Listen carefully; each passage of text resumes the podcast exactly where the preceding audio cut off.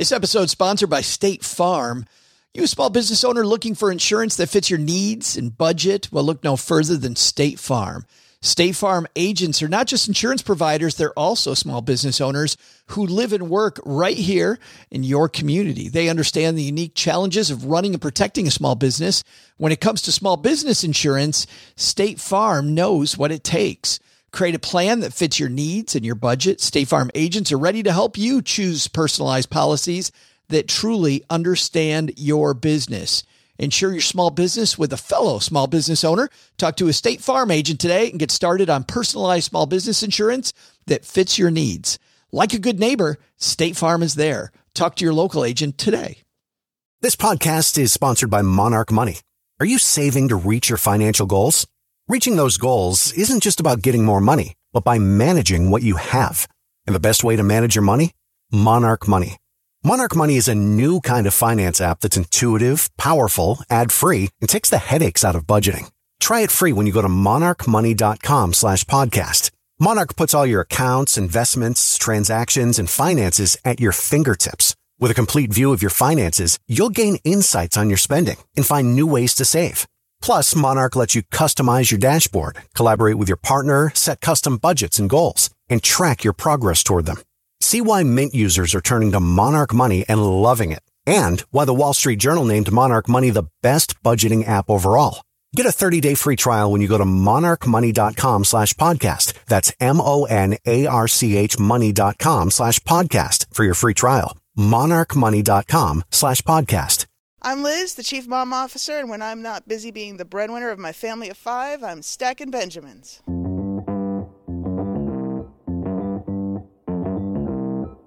Live from Joe's mom's basement, it's the Stacking Benjamin Show.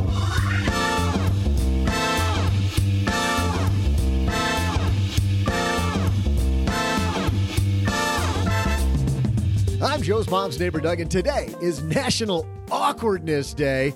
And right on cue, I noticed Joe's mom was wearing the same shirt as me. Awkward. Joe and OG are having a field day with that one, but oh, those guys are such kidders. We got a completely non awkward show in store for you. Today, we're talking health and wellness. Good timing, huh? Please welcome the man behind MetPro, Angelo Poli. Plus, from The Ascent, we'll talk taboo money topics today with director and industry analyst Nathan Hamilton. And don't worry, kid, I'll also save time for my amazing trivia.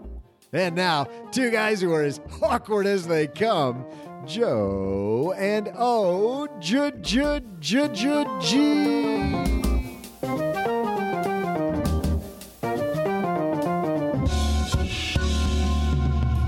I'm not awkward. You're awkward. Not me. You know I'm the smoothest operator. I remember realizing that awkward is fine as long as you own it. You know, who cares how awkward you are? You definitely own it. I, I clearly don't. Hey, everybody. Welcome to Awkward for the Win podcast. I'm Joe Saul-Sehy, Average Joe Money on Twitter. And across the card table from me on Hump Day, the day after St. Patty's Day. And he looks, uh, he looks okay. Must not have partied that hard, Mr. OG. Yeah, it's hard to party when it's in the middle of the week. I know the Tuesday thing just kills St. Come on, St. Patrick. What are you doing?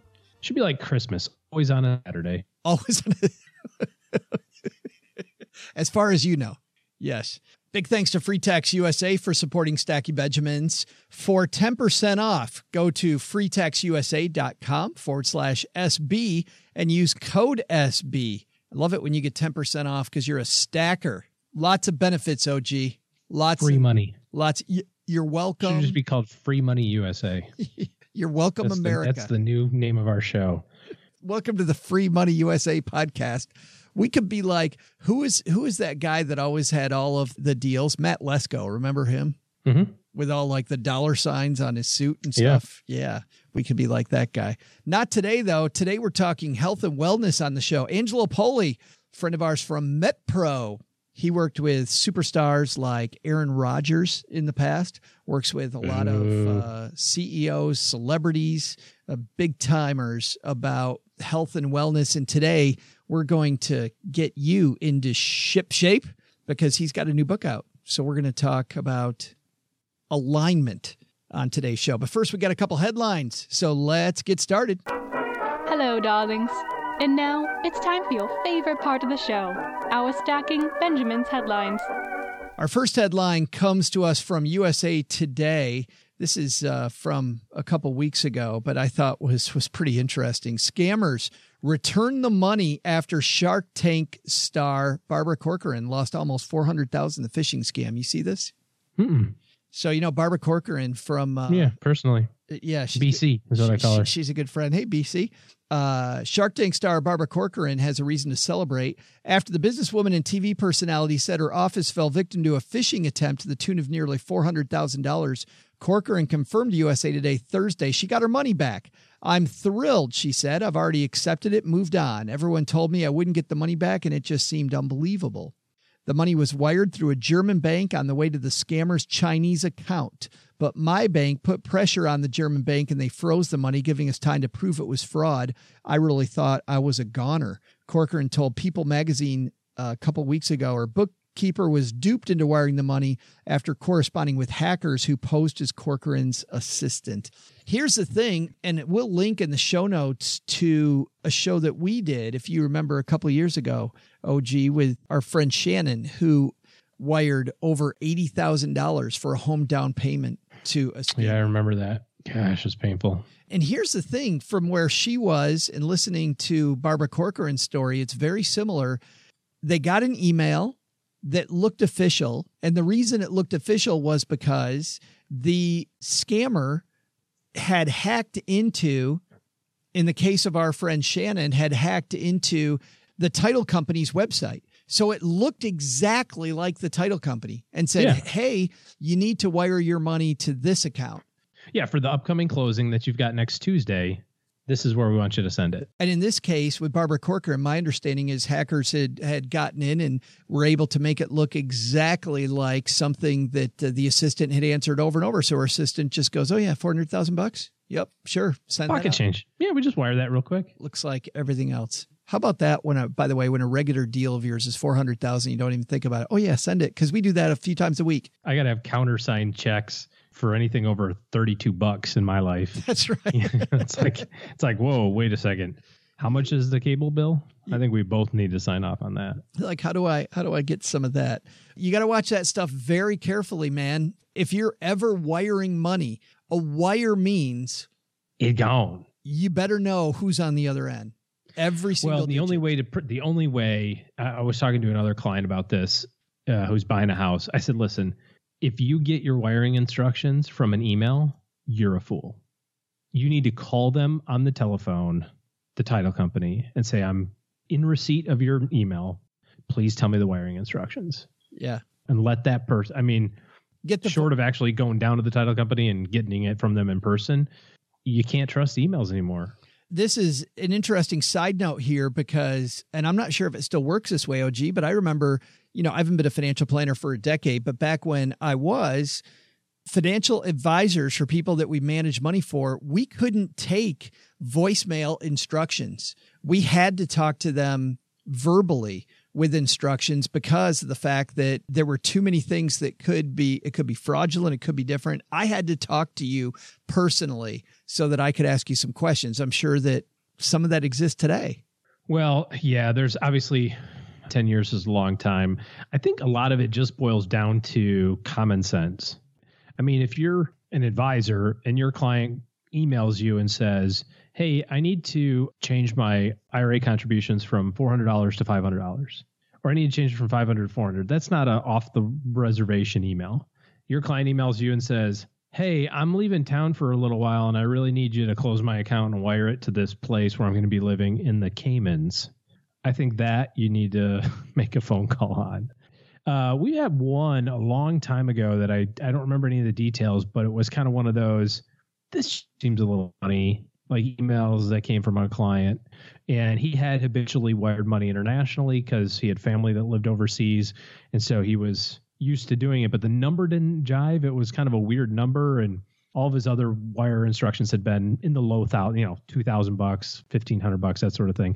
And this number was a higher number, and it was weird. You know, it was like nineteen thousand three hundred eleven dollars and twelve cents. It's like, huh? What, what, well, why not do 20,000? And why is it 10 times more than you've ever done before? So we caught that pretty quick, but don't wire people money. Don't do it, people. Yeah, I think I think that's a good lesson. And in our second headline, a recent study by the Ascent from the Motley Fool, some money topics score high on a list of taboo topics at work or around the dinner table. And here to help us walk through some inc- pretty incredible findings, I might add shortwave radio. Let's say hello to Nathan Hamilton, director and industry analyst at the Ascent. How are you, man? I'm doing well. How are you doing today? Well, I'm great, mostly because I couldn't believe some of the findings in here. Let's let's just start this. Let's kind of set the table here. Tell us about the study in general before we dive in. What were you guys trying to figure out, and how did you go about it? Well, I'm glad you're as shocked as we were with some of the findings. But um, what we said about finding is essentially what topics are taboo to talk about at work and also around the dinner table. And of course, being from the Motley Fool and that being in our nature, finance is one of those topics that we really focused on. And as we can jump into, as we talk a little bit more about the research, we'll find some tasty little tidbits in there that are somewhat surprising. Some are the normal ones like politics and religion that you'd expect people aren't comfortable talking about. But uh, some finance areas, we'd really love to see some progress of people feeling comfortable talking about those topics. Yeah, you surveyed over a thousand people on this. The uh, it was it was funny when you talk about money, politics, and religion, just how differently those score. But before we get to those, Let's start with the dinner. Well, we'll spend most of our time around the dinner table because that's most of our audience. What scored number one is the most taboo topic to talk about around the dinner table? So this one is criminal history. That is the number one topic that people will not talk about. And as we saw in our survey, 85.2% of people think that's taboo to talk about around the dinner table. I would think so too. I mean, I don't know how I transition out of a discussion that says, So when I went to jail a few weeks ago.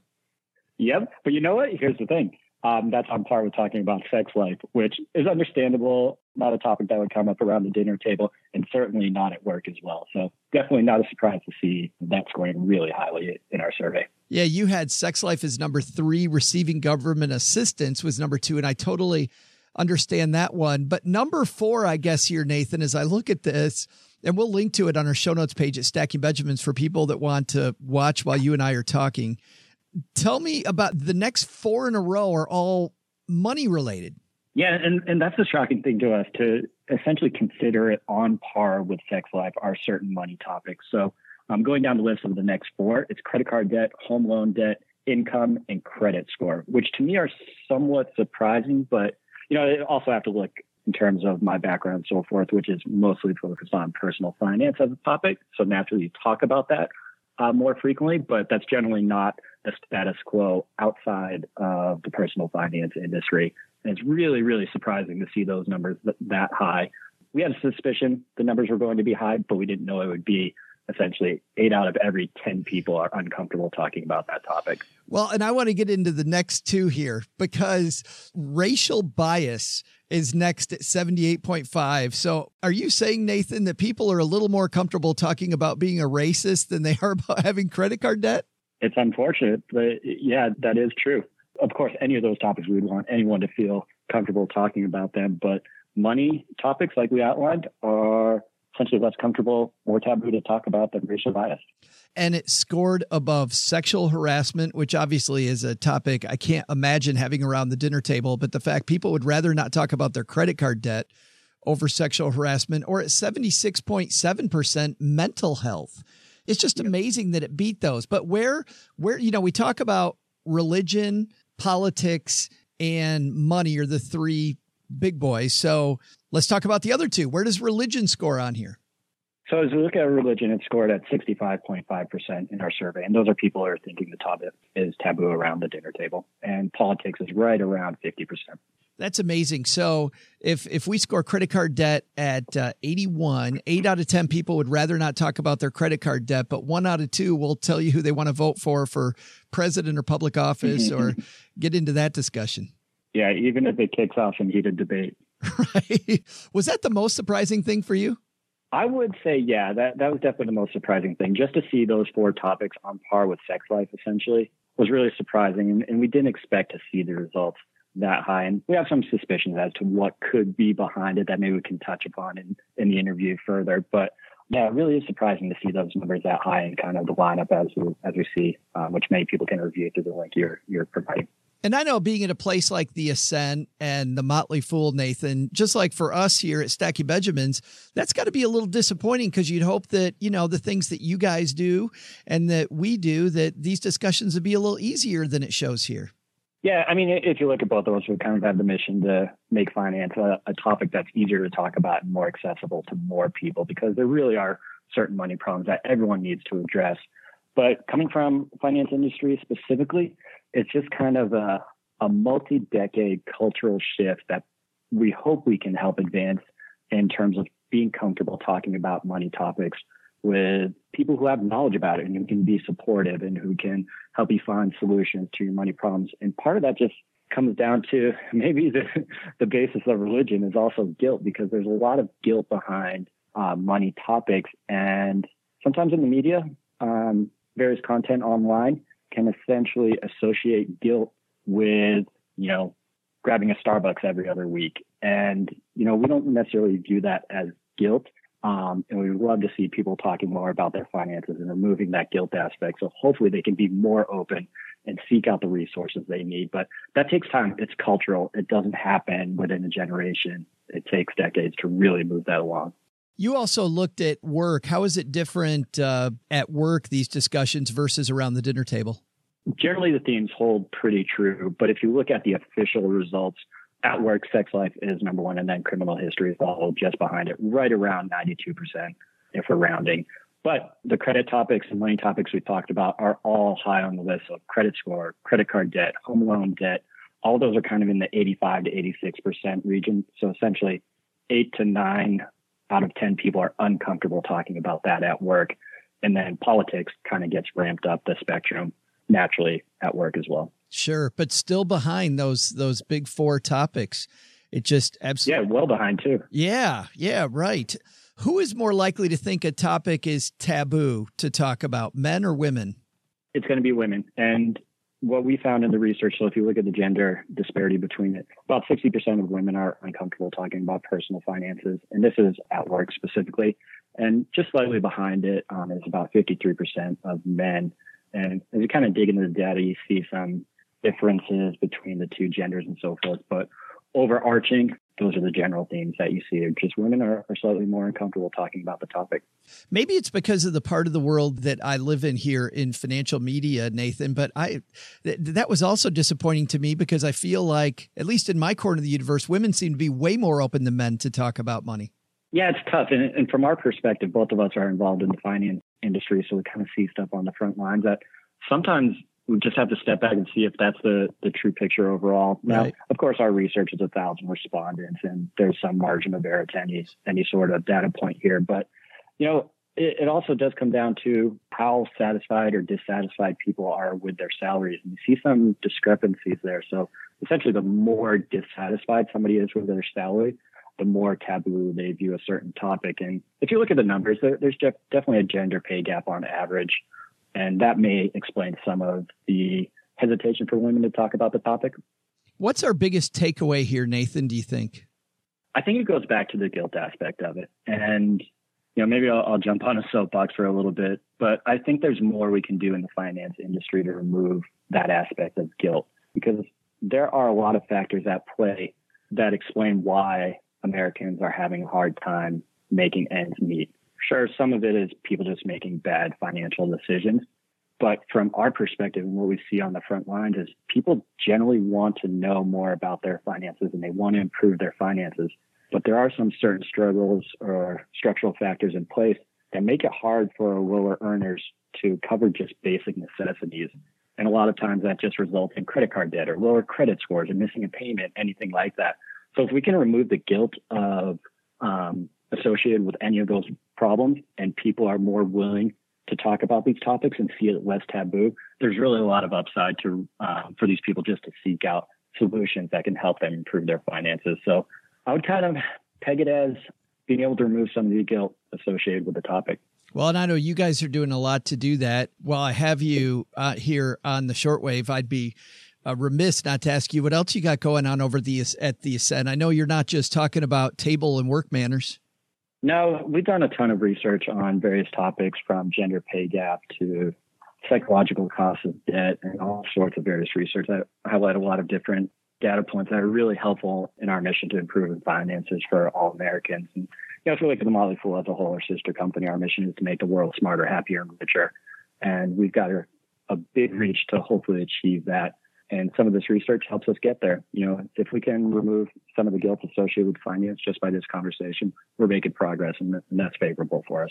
Well, great work, my friend, and I'm glad you could hang out with us for a few minutes. And if you're walking the dog or on your commute, we've got you covered. We'll link to Nathan's study here and the Ascent study. I guess, Nathan, it wasn't just your study. I'm sure there was a team of people that did it. uh, we'll link to it on our show notes page at stackingbenjamins.com. Great talking to you, man. As well. Appreciate the time. Big thanks to Nathan for calling the shortwave. You know, uh, the fact that you'd rather talk about how you're a racist over the fact that you have credit card debt. I don't even know what to say about that. Something a little. I think it shows how skewed we are about these yeah. financial topics. That is that is bad stuff. I think that's lesson number one. Don't be that skewed. And maybe lesson number two is don't be us skewed. Don't be us skewed. And then and number two is uh, that prince overseas that wants you to send them a bunch of money via wire could be a scam. Maybe not, but could be. Could be a scam. Did you see the picture of the guy that got arrested in South Africa? And that's got a picture of, you know, he's in handcuffs and the police are there and they've got his bed tipped over and it's just full of money. Really?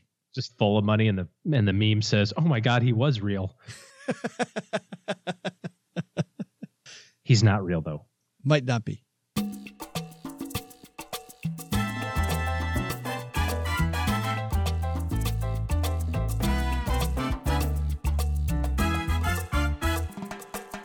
Angelo Poli is the head of a company called MetPro, a company that uh, I use and have had uh, lots of success with, man.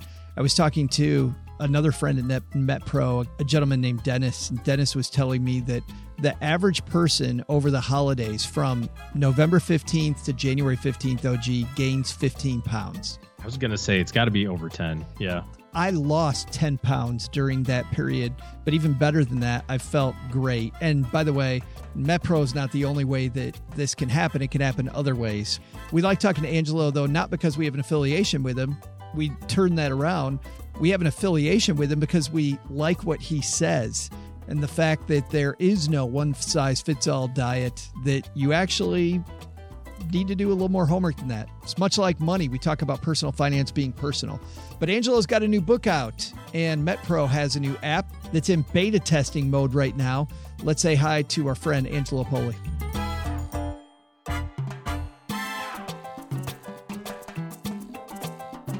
And here he is, the man himself, coming back to the basement. Angelo Poli joins us. How are you, man? I am doing awesome. Thanks for having me, Joe. Well, love talking with you guys. I we love having you on and we get such a great response from people every time you're on because as you know, Angelo, people don't associate feeling good and fitness with finance, but they really should. Oh man, indeed. If you're not feeling good, what, what ends up happening? You don't have your mojo, you don't have the motivation, that extra skip in your step. You're not productive. You got to feel good to really be productive. I mean, how many days do you look outside? It's like, oh man, I feel terrible and it's raining out and I'm exhausted. I think I'm going to get a ton done today. Nobody does that. When you're feeling good and you're taking care of yourself, so you get to check in boxes, my friend. That's what it's all about. Well, it is funny, and I didn't intend to talk to you about this, but like you and I, every time we talk to each other, the the the, the conversation takes some interesting turns. But but what's cool is my relationship with MetPro has also fed off of a, a Harvard Business Review piece I read quite a few years ago that actually became a book later, and it was all about managing your energy, not your time. And it was Jim Loehr and Tony Schwartz wrote this. I don't know if you even saw that, ah, Angelo, but it was okay. this. It was this big thing about how athletes, and you know this because you've worked with many athletes, you and your team. Athletes will spend most of their time just managing their energy level. And what these two business guys said is, how come more business people don't do that? Why aren't they managing their energy level around? You know, I've got a big meeting coming up on Wednesday, or I've got the big close coming up in two weeks. So I should, I should, it, it, I mean, you say this all the time, man. It all dovetails. So I've recently been diving back into some really interesting books from top CEOs and just top business executives who are who are just sharing their stories candidly behind the scenes. My wife is reading the book on Bob Iger because he just stepped down as CEO of Disney and we've been reading a bunch of these interesting interesting stories and I think the answer there is the top guys they are yeah. That's why they're the top guys because they are managing their energy and more and more on a, you know, just mere mortal level, people that I talk with that are finding success, they tend to have a little bit more balance across the board where they're investing in their fitness and health stock in addition to their financial, their entrepreneurial, their business stock. And that seems to be the winning combo. Well, let's dive into the science to transform. You begin by opening up with something that I may have heard you say one or two or 75 times that, that it isn't about eat this, not that. Like most fad diets talk about, hey, eat this, don't eat that. You say that that is, that's a non starter. So there is a science where each food has a certain macronutrient breakdown, a certain glycemic load, which is basically how fast that meal is uh, going to impact your blood sugar, and it has a calorie content to it. That said, where most people struggle is not is this a healthy food or an unhealthy food is this food good for weight loss or not i mean whatever the goal is athletes build muscle whatever your goal is is this food productive for that. More importantly, big picture, do you have the right strategy? Recently, they've been asking me, okay, give me one piece of advice that I can start tomorrow. And I tell them, I want you to write down everything you're eating and your current exercise routine. Keep a log for a couple days, and I want you to take that and go to someone you trust, a good friend, not an expert, not a nutrition or fitness guru, just a friend that's intelligent, and say, Hey, Johnny, look at this log. I want you to know can you tell what I'm trying to accomplish? Am I trying to lose weight? Am I trying to build muscle? Am I trying to lean up? What, what is my goal here? Same exact thing with 401k portfolio stocks. As a complete novice, right, I should be able to come to you, Joe, and say, okay, here's my investment portfolio. And you should be able to, at least at a glance, directionally tell me your goals are to do this, this, and this. If not, my investment strategy, my portfolio has an identity crisis. And that all is circling a, long winded point that I'm trying to make here specificity. Hmm. Know what we're trying to accomplish, go after it. And there is a science to doing that. I want to dive into that in just a second, but also at the very beginning of the book, you take on uh, the latest of the fad diets, intermittent fasting, a little bit. I noticed there was just a little bit in there where you said you said there was something a tiny tidbit. Yep. Yeah, you said something about you know lately it's not about eat this or eat that. It's eat on Tuesday, don't eat on Thursday. that is the current raft of diet trends right now, and the take home message is there is some science in everything. I try and really drive home the point that we go through kind of the the century of diets where there's just you wouldn't believe how many different strategies there have been out there. And almost all of them barring a few exceptions have some science behind it and have worked for some people. So you can't say well this is a good and that's a bad. That doesn't exist. What there is is whether or not you're executing strategically. I think and I, I may have used this illustration last time we talked but when trying to decide what tool to use, saying, oh, you know, cyclical fasting or no ketogenic or no, you got to do paleo or no, you got to just count calories or you know, it's all plant. Any approach you take is kind of like walking into a car mechanic's garage and saying, hey, I see you have a lot of tools. You're really wasting your time with the screwdriver because the wrench is a superior tool. you just you, you might as well throw the rest away. It's all about knowing what tool is right for the job, which is, and now we're getting back to MetPro, short for metabolic profiling. That is simply to identify where your leverage points are.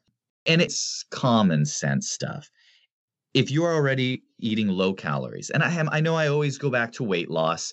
People know me as the guy that's worked with these elite athletes and these, and what am I always talking about? Weight loss. No, these superstars didn't call me up and say, Hey, Angelo, I can't lose weight. No, but after they called up and worked with me, the next 9,000 people called, Hey, Angelo, how do I right. lose a few pounds? Right, right. right. That's usually part of the whole wellness process.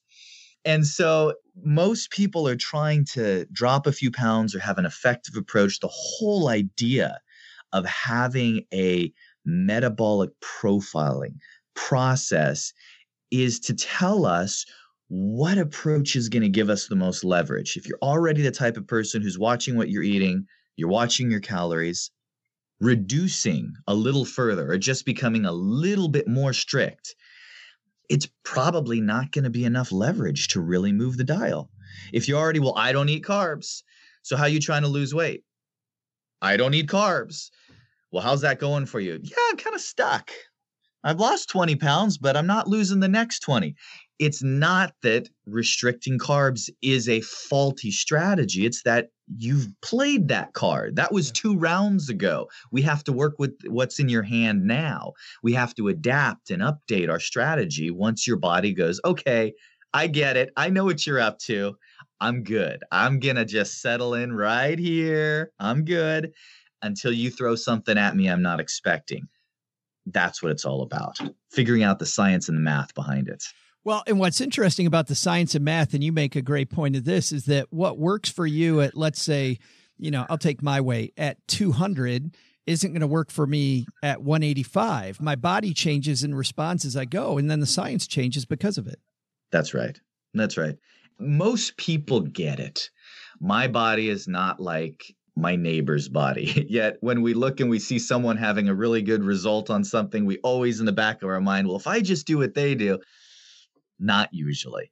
So it's normal human tendency to just look over our shoulder, but our genetics are so different. But what most people miss is is like you said, what works for me today. In other words, here's what really gets people.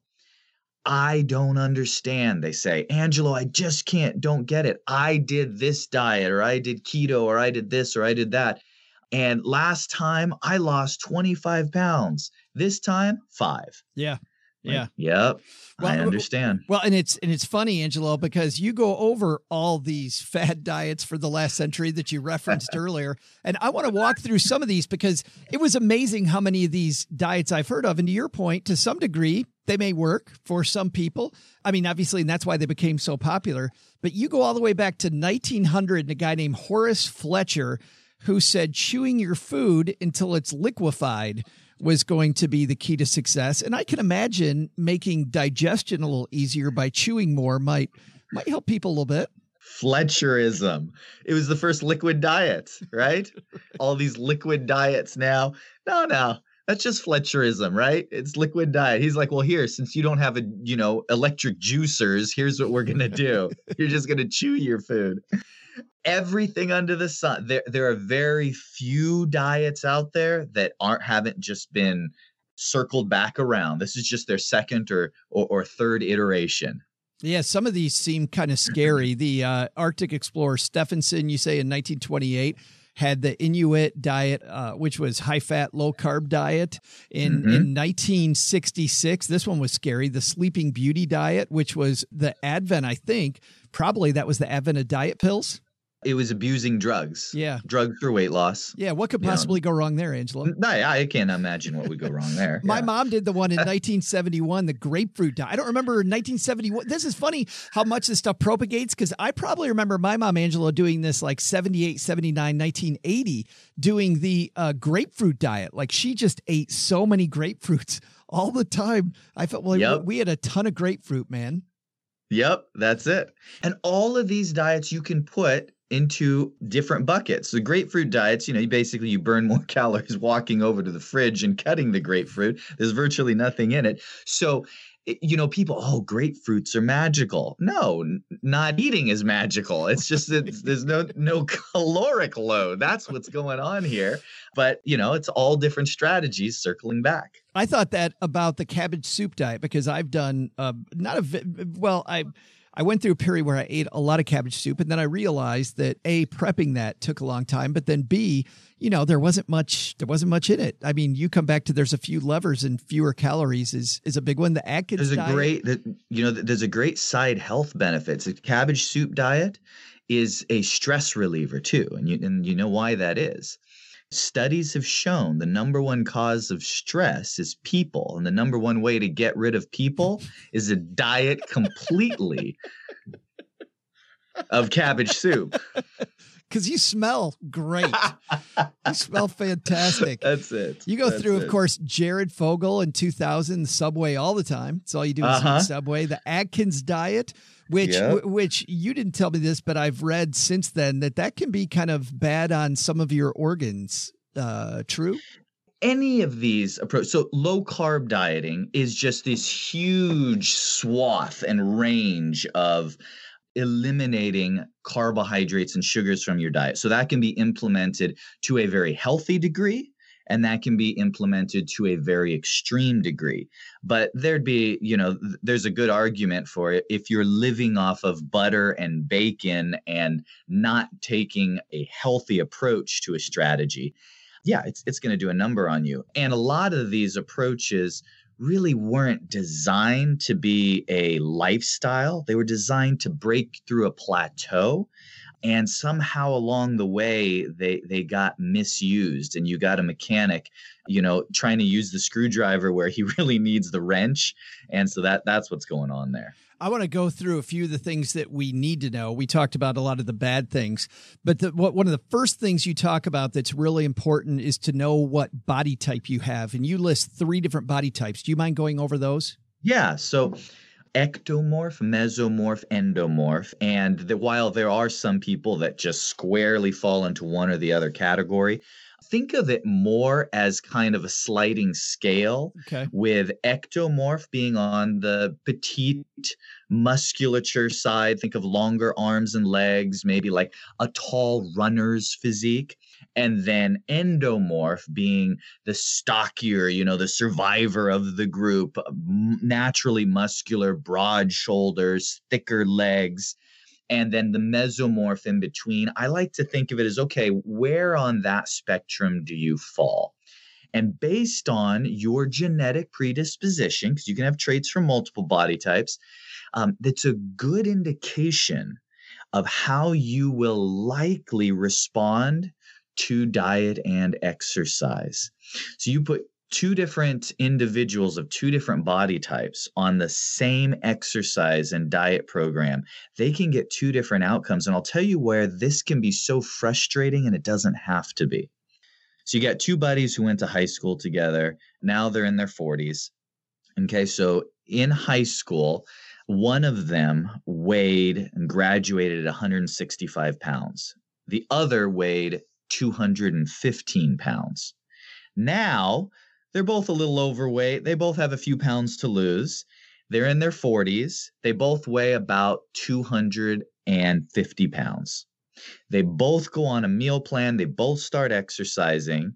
One of them drops 50 pounds like that. He just cuts out soda. He gets active. He eats a few more salads. Bam, the weight drops. The other one does everything right, but he only drops 15, 20 pounds. Why? Well, part of it is just you don't have to look any further than just genetic expression. The guy who graduated high school at 215, his build, his natural musculature and size as a human being, his rib cage is simply bigger than the other guy. So, I mean, you can make the argument that though they both weigh 250 pounds, one was significantly bigger than they were supposed to be. So it's not that he isn't making just as good progress, it's that the other guy's structure is, you know, he should probably weigh 170 pounds, whereas the guy who's losing slower is probably only has 25, 30 pounds to lose. So that's where body types really come into play and knowing what you want to do. So a lot of people are told these truisms that are irrelevant. I'll give you an example. Truism that's irrelevant. So some people say, well, it, it is scientifically proven that you know eating spicy foods raises your metabolic rate. So if you put hot sauce on everything, you're going to have a faster metabolism. That has been scientifically proven. Now here's the marketing department, right? Yep, scientifically proven. Here we go. Put, you know, Tabasco on everything. It is equally scientifically proven that if you blink your eyes twice as fast, it raises your metabolic rate. Both of those things are true, and both of them are utterly irrelevant. Just stop it. You're killing me. You're killing me. I once wrote for a, a magazine. I, I, didn't write for the magazine. I was interviewed for a magazine that will remain nameless. And it was back when they wanted to do this big piece on how, oh, drinking cold water can really help you lose weight because you have to heat up that water and it raises your core metabolism. And they said, Is that factual? I said, That is factual. I said, We'd like a statement on it. And I said, Nope. Why? Because it's irrelevant like a film of dust on a scale. That's how much it's going to account for. And that's the whole issue going back to having somebody who's a strategist help you with it. There are a million and one things that may be factual and may be true, but simply aren't relevant. What I want you to do is, uh, our, our listeners, is take actions on the items that are practical and will really make a difference. And there is a way to identify what those items are. Well, one thing I found that was really important for me, Angelo, and you walk through this in the book, and, and we're not going to have time to get too far into it, but there's a lot of different levers, right? I mean, people pull one lever and they think a lot of these diets pull one lever and they think that that is the control, but you've got calorie control, carb control, glycemic control, meal frequency. Uh, nutritional periodization, uh, whole eating, whole foods, uh, sugar control, fibrous foods, um, but there's all kinds of different levers to pull, and different levers are going to work better with different people and under different conditions. And I found I found that piece all interesting. Yep. The fun thing about the book is that you have you have made the book free for our listeners. I have for your listeners, for, for Joe and his listeners. uh, the way to get it, you go to metpro.co forward slash book SB. That's metpro.co forward slash book SB. And it's the science to transform and goes through, guys, why, much like we talk about with financial planning, why it's not one size fits all. And, and, and, and as you know, Angelo, it's so much harder to tell your story than it is to tell uh, just eat grapefruits all the time and you're going to be good. like it's not, it, is, it isn't a soundbite, Angelo. Oh my gosh. So the interesting thing is so the book is kind of a a blend of two different worlds meeting. One, it's my and our company's experiences of I've been doing this for a couple decades. My company now, you know, 5 6 years really specializing in these high-level makeovers that we help people go through. The takeaways, the no nonsense, reality of what the experts are doing with their clients under very specific circumstances. Here's what we found. Here's why we use these levers. Here's what we do. And now I'm blending that in with we've extracted that data over the last decade or so and we've used it to help create an algorithm. So we're, we're making in a technology that's started as actually a tool for my coaches and my experts, but now we're able to package it up and wrap it into uh, something that people can download to their phone, which is going to basically give them a metabolic score and an indication of what way they need to go, because that fundamentally is the issue. The problem that I am trying to solve is there is okay, what diet is best? There's no answer to that. What workout is best? There's no answer. They're all situational. What we can answer is how do you evaluate so you know which is the best for you? You can go to 10 different doctors and you can say, Hey, doc, I have this symptom, that symptom, and the other. Nine out of 10 times, they're all going to tell you, Well, you have the same illness. You're crazy. That's your illness. No, you have the same, whatever it is. You Yeah, know, yeah, here's yeah. your illness. You have this virus. You have this disease. You go to 10 different doctors and say, Hey, doc, I need to lose 40 pounds. You will get 10 different recommendations. It will be all over. And and you know how I know that? Because we have more doctors as clients than almost any other profession because they're interested in the science of how the metabolism works. There is no industry standard, not in the fitness community, not in the medical community, and that can be seen by how many thousands of different diets and strategies are out there. What we're doing is if if you download the book, you read it or peruse it and you don't think I'm crazy, you'll be invited to add yourself to our uh, our beta list. And i think it's just a couple weeks now we're going to be releasing to the public this tool for people to beat it up. Don't send me hate mail. There could still be a bug. This is called a beta. But it's a lot of fun uh, one of the innovations i'm passionate about innovations so for years i've had a mathematical equation for if this if that but I've been stymied by one single factor, and that is how do I know the data I have to make my if this then that assumptions is accurate? Because Joe, I'll, I'll talk with someone who will, you know, say, okay, here's how my body's responding. I've been eating this meal plan. I've been doing that. And then I always say to them, so how strict are you on the meal plan?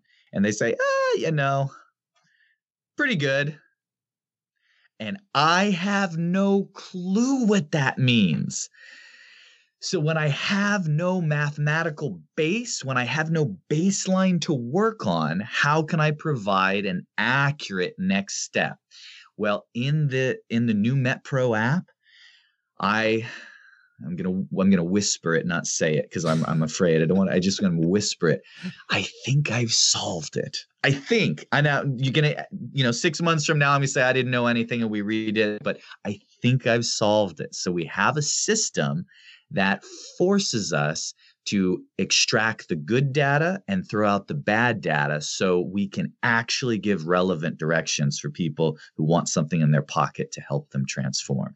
I'm pretty excited about it. And like like anything, you mentioned this toward the end of the book. It's still going to be good data in, good data out. If you download the app and you only give it half the data and you try to lie to the app about what you're eating or how you're working out, you're gonna get you're gonna get a bunch of junk out. Correct. Correct. Yeah, it all starts based on the assumption that you're not going to lie to your own uh, your own device, right? because we already know Angelo. It's already listening anyway. I mean, it's oh my gosh, totally. I love that- I joke about that all the time. Oh no, Gertrude in our basement Facebook group talked about we cracked a joke one time and she laughed and Siri laughed and and Alexa laughed and everybody laughed with us. Uh, oh, that's awesome. well, and that is super exciting because I know your goal has been to bring this to many more people than you've been able to do in the past. Um, so that you know people don't get just the grapefruit diet, which that's a very simple app. But if it goes south, we'll just go back to the grapefruit We'll diet. we just could always. That's that's perfect. Well, it beats that uh, Sleeping Beauty diet, my friend. That's ugly. Yeah, don't do that one. All right. So, one um, more time, everybody, to get the book, and then that will also include the download to download the beta of the, of the app. It is metpro.co. It's not metpro.com, it's .co. metpro.co forward slash book SB for book Stacking Benjamin. So, metpro.co forward slash book SB. And Angelo, if, if you do that, you can also you'll get an invite, and if you want to actually talk to one of our coaches on the phone, you'll be invited to do that. my coach kicks my butt. She is one of my favorite people, and on some days, one of my most hated people. Jessie is a sweetheart and she is she can be hardcore. She knows her stuff. She's been working with me for quite some time now. It's just the way I like her. I like not liking her sometimes. It's perfect. My wife thinks Jessie is is a saint putting up with me. But Angelo, thanks for hanging out with us and congratulations on the new book. Thanks for having me, Joe.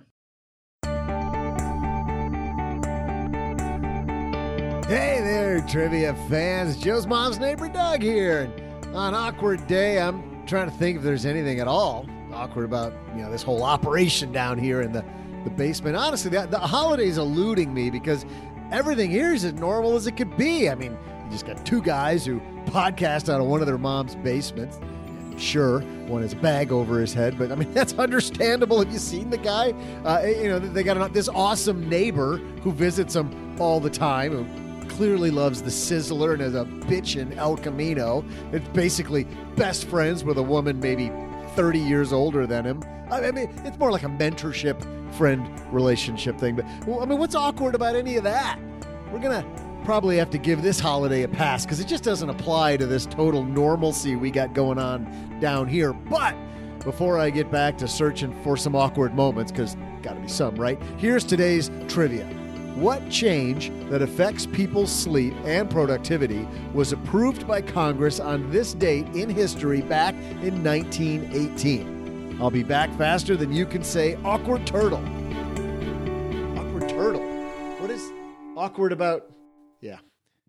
Well, I can't believe we are less than a month away from tax day, OG. And you know what that means? If you're somebody who's been waiting, the bell's ringing to get your tax stuff together. And then if you're wondering what process you're going to use for your tax return, you should take a look at Free Tax USA because it was founded way back in 2001 by CPA and a team of professional software developers. It's one of the fastest growing tax websites online today.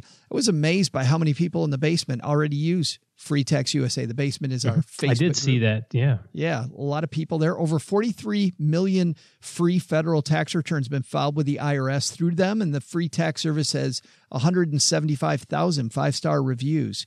Your maximum refund is guaranteed at Free Tax USA, and their free service includes basic, premium, and self employed features. Federal filing is free, even if you have 1099 rental or small business income. Other services, of course, charge over $100 to file advanced tax returns. How do they make money? That's a great question. Well, they make money from state tax returns and other optional services. Filing your federal and state taxes together saves you time and improves accuracy. And for less than 15 bucks, it's an excellent value. Free Tax USA treats returning users right. No other service gives more to the returning user for free. Free Tax USA doesn't charge customers to archive, to download, or print their old returns like some other sites do. Importing is automatic and free. Every year, returning users automatically their tax information rolled forward from the year before. And if you didn't use Free Tax USA last year, don't you worry because you can import a PDF from TurboTax, H&R Block, or Tax Act. Customer support is free and accessible through their support center or email. Also, and I love this, there's no risk to try it. You don't pay anything until you're ready to file your return. You create an account and compare the results and price with your current tax software, and bam, you're going to find out what we're already telling you.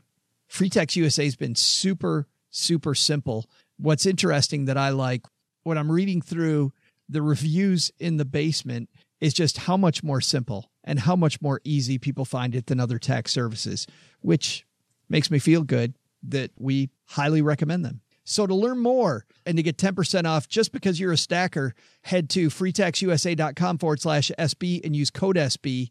That's freetaxusa.com forward slash SB and use code SB. Hey, trivia fans, Joe's mom's neighbor Doug. You know, in the interest of celebrating National Awkward Day, how about this?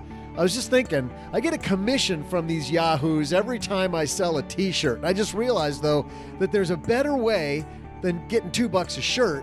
Why don't you get four of your friends to sell shirts, and I'll give you 25 cents for every shirt they sell?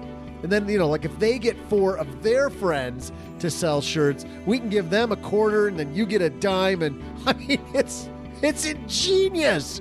How come nobody's thought of something like this before? The money's just going to keep rolling in. It's not really even about selling t shirts at all, is it? I mean, you could actually sell zero t shirts as long as you found lots of other people to sell them.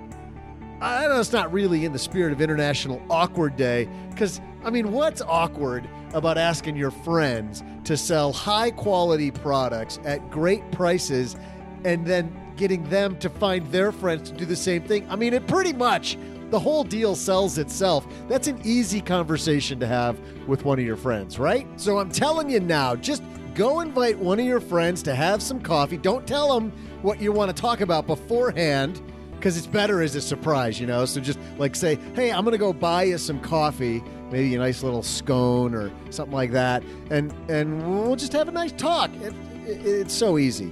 So, uh, you know, I'm even thinking about this. We're to call it the American T shirt way. That's kind of long, but I can shorten it. Can shorten it to American T shirt way. Am Amway. I can shorten it to Amway.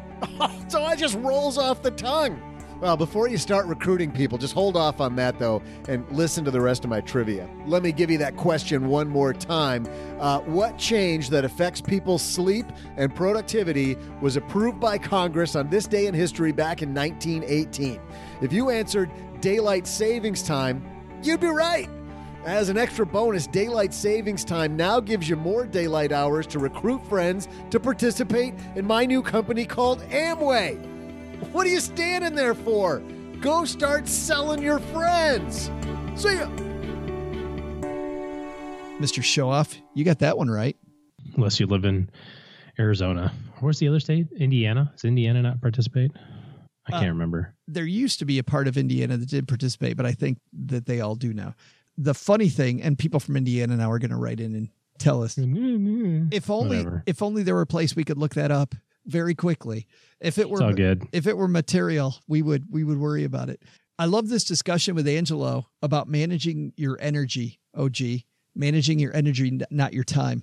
That's all it is. Because you have to do the most important things during a time when you've got the most oomph, basically.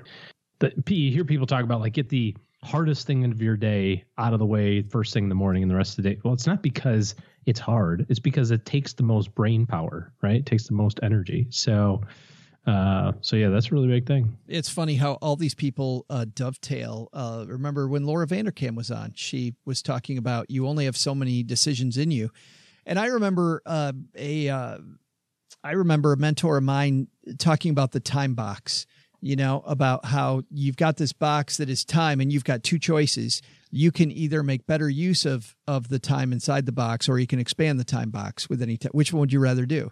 But of those two, you can only expand that time box so far. Yeah. So being better as much of that time as possible is a huge part of winning.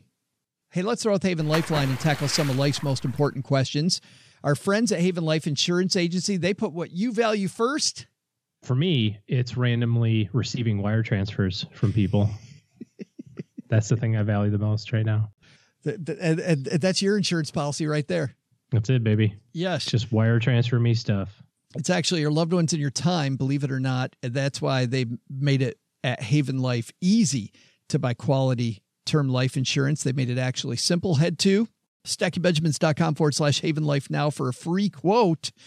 I love what they're doing over at Haven Life because they've made that application so, so, so much simpler. And if you're somebody that's never gone through the process, you've got one of two choices. Do it the way that uh, most companies do it, or head over to Haven Life and save yourself a ton of time. And you're working with a 160 year old company because while Haven Life is not 160 years old, they're backed by Mass Mutual, which is. And today we're throwing out the lifeline to Maz. Say hi, Maz. Hi, Joel and uh, OG.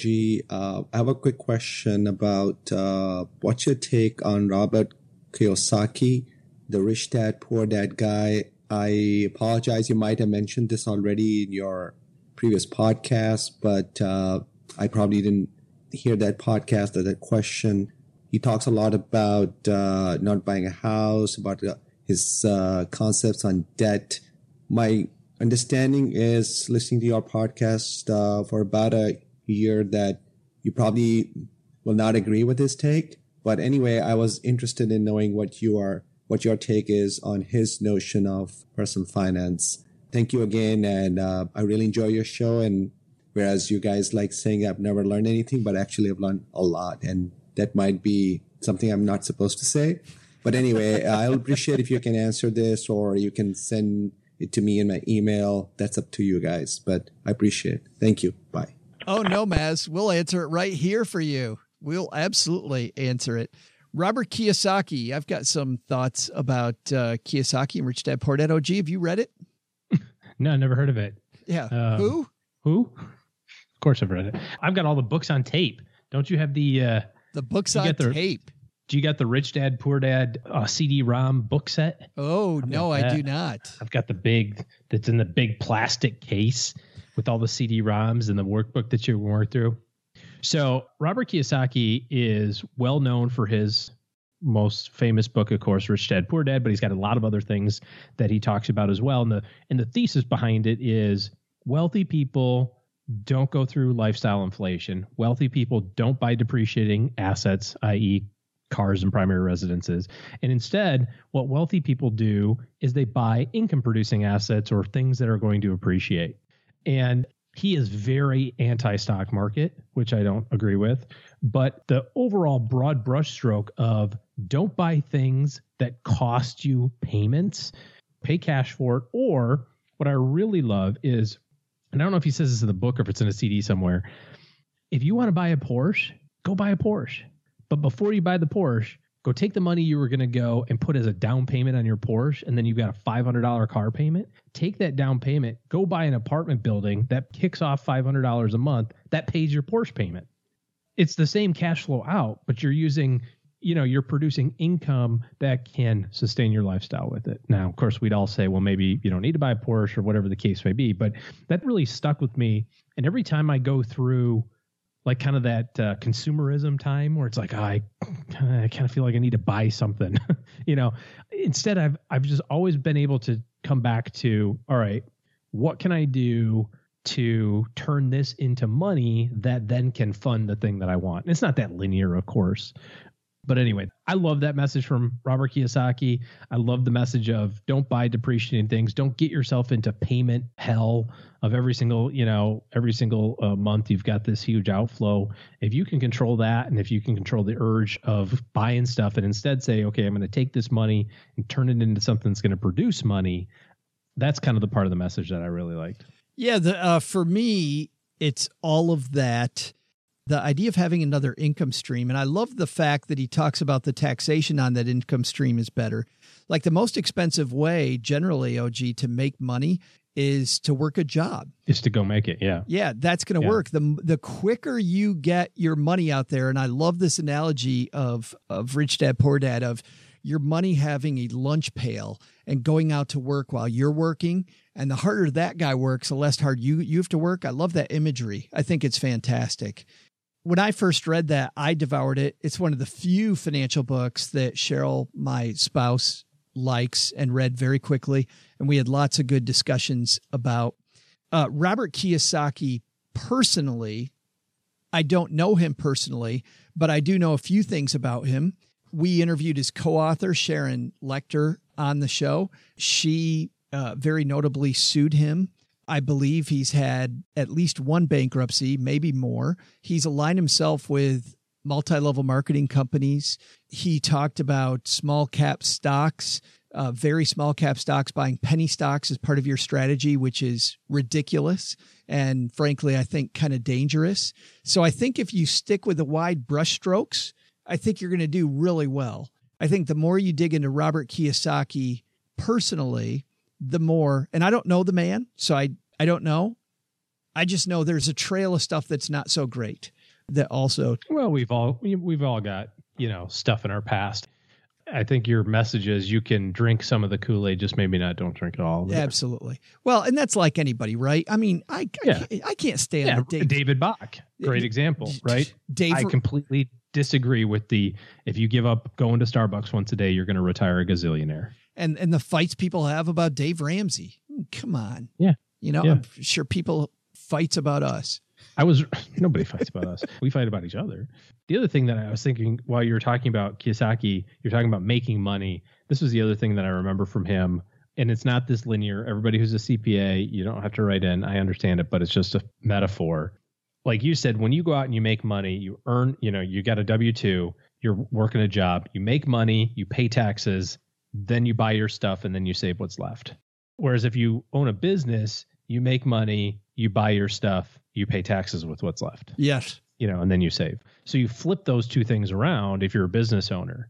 Legally, of course, right? You got to you know all the rules, but I think his point is is that it's biased toward business owners. You know, it, it's biased toward people that have the ability to legally and lawfully say this is a business expense and the government allows you to pay for that pre-tax basically. Whereas if you're a regular a regular Joe, an average Joe, money who's out there W 2ing it, you know, and you know how it is. You make money, you pay taxes, you got to live on what's left. So those two things, both that and the buy something that produces income as opposed to buying something that costs you a payment, those are kind of the two messages I thought were the best out of it. Yeah. Thanks for the question, Maz. You got a question for us? Head to stackingbenjamins.com forward slash voicemail. And like Maz so eloquently asked his question, you can hear us answer yours as well. Great question. That's going to do it for today. Hey, big thanks to everybody for hanging out with us. And big thanks also to everyone who's left us a review of this here podcast. I like this one by Slackerville3 Money with Doug. Joe and OG don't have the most professional podcast in the world, but it's amusing nonetheless. Yeah, we do. At three posts a week, there's no shortage of content to absorb and immediately forget.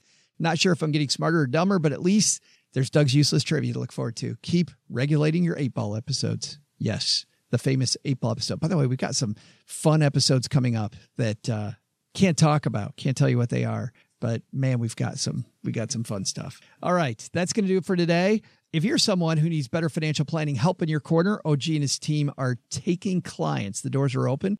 So to interface with them, head to F- Stacking Benjamins. I was head to Facebook. What am I talking about? Head to stackingbenjamins.com forward slash OG.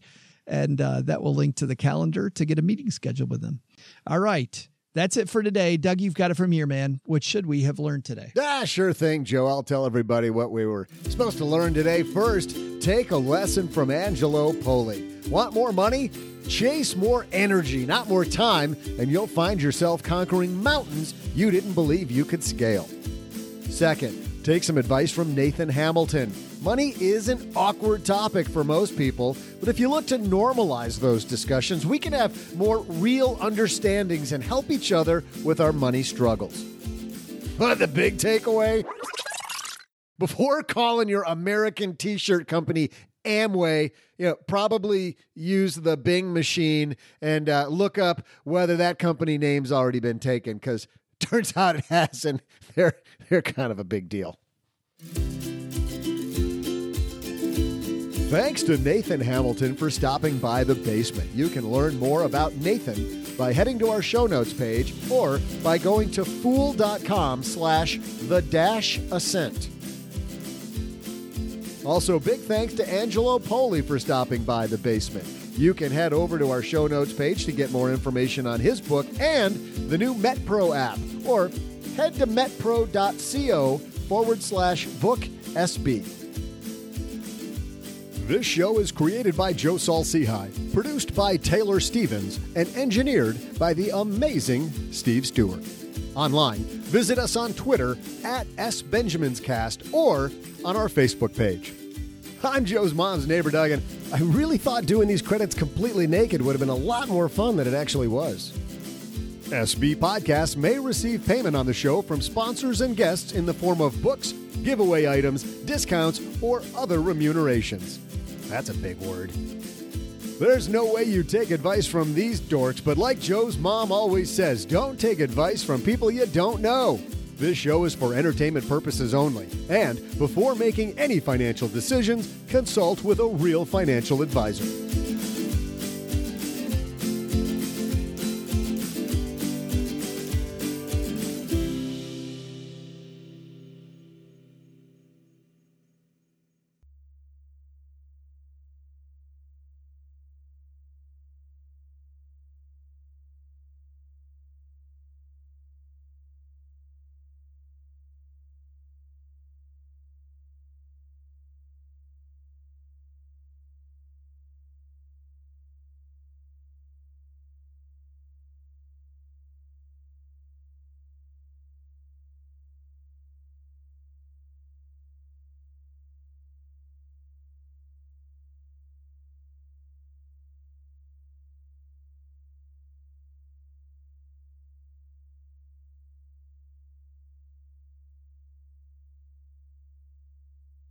Because I am very highbrow. I don't know if you knew that, OG. I'm incredibly highbrow. Mm-hmm. By the way, is that mom yelling upstairs or is that uh, is that the the natives going crazy?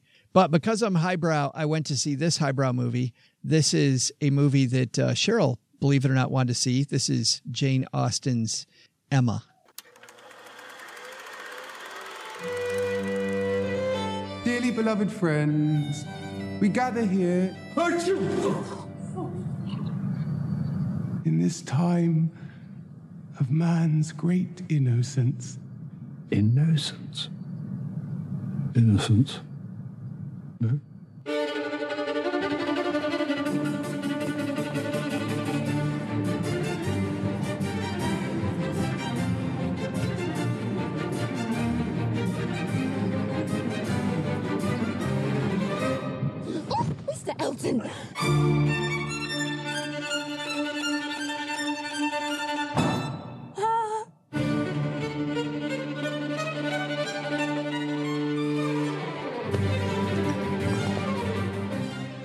They're off and running. I could keep playing that, but all you're hearing is giggling, and uh, you're not getting the benefit on an audio podcast of seeing all the scenes of people dressed in in their uh, classic finery back in the days of of Jane Austen. This uh, film has been done again and again and again, and the latest iteration, I think uh, Cheryl has seen a few of these and took me to see it. And you will be very happy with me, OG because this movie that I'm sure you're going to go see, which is about love and about uh, the class system in in England What was that? during a classic period, uh, um, I fell asleep. Cheryl literally had to wake me up. And while the end, I hung on and I made it. It was okay. Cheryl went to see plenty of movies that I have wanted to see that she didn't really care about. Would I recommend it? Oh God, no. I guess not. oh God, no. I would not recommend it. And it wasn't that it was bad; it just wasn't for me. Um, but yeah, uh, uh, uh, uh that that I I don't know what else to say. Um, if you like Jane Austen, I'm I'm I'm sure Jane Austen fans fans will like it. I I will say this. I'll turn in a portion of my man card and say this.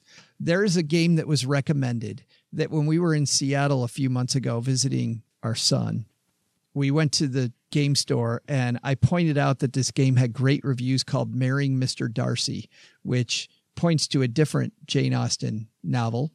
But everyone, everyone in the game is one of the female characters, and your goal by the end of the game is to get married to whoever you're most suited for. And throughout the game, you're working on different characteristics of your person. And it's the game's hilarious. You turn over a card, you see what happens. There's different parties, and you roll a die to see what happened at the parties. Uh, there are salacious incidents. In the latest game we played, uh, Cheryl ended up staying home all the time with a sick sister and mother throughout the game. My sister's character continually got caught kissing soldiers in scandal scandalous scandalous times when she got caught and wearing dresses that were either cut too low or cut too high. I'm so bored by everything that you're talking about right now. I can't even I can't even concentrate on the words that are coming out of your mouth. It's a very funny game. So, marrying Mr. Darcy, if you like Who's Jane, Austen? Oh, bo- oh boy. I think we'll leave it there, Paula. Well, Stackers, the show is over, but the party is just beginning here. You know why? Because it's Military Appreciation Month, and we are giving out shout outs to all of our friends who have served in the military. And let's point uh, the finger right here at our good friend OG, who spent time in the military. And of course, we know what a giver he is, even when he pretends like he's being uh, Mr. Surly. Navy Federal offers member only exclusive rates, discounts, and tools to empower their members to help them reach their goals. Visit NavyFederal.org slash celebrate. And you'll see all their Military Appreciation Month offers and other Navy Federal offers. They've got all kinds of resources on their site, like best cities after service to help veterans transition to civilian life and best careers for military spouses to support military families. So much going on. Just head over to NavyFederal.org slash celebrate take a look at all the Military Appreciation Month offers and their usual offers. Navy Federal, our members are the mission. Navy Federal is insured by NCUA, equal housing lender.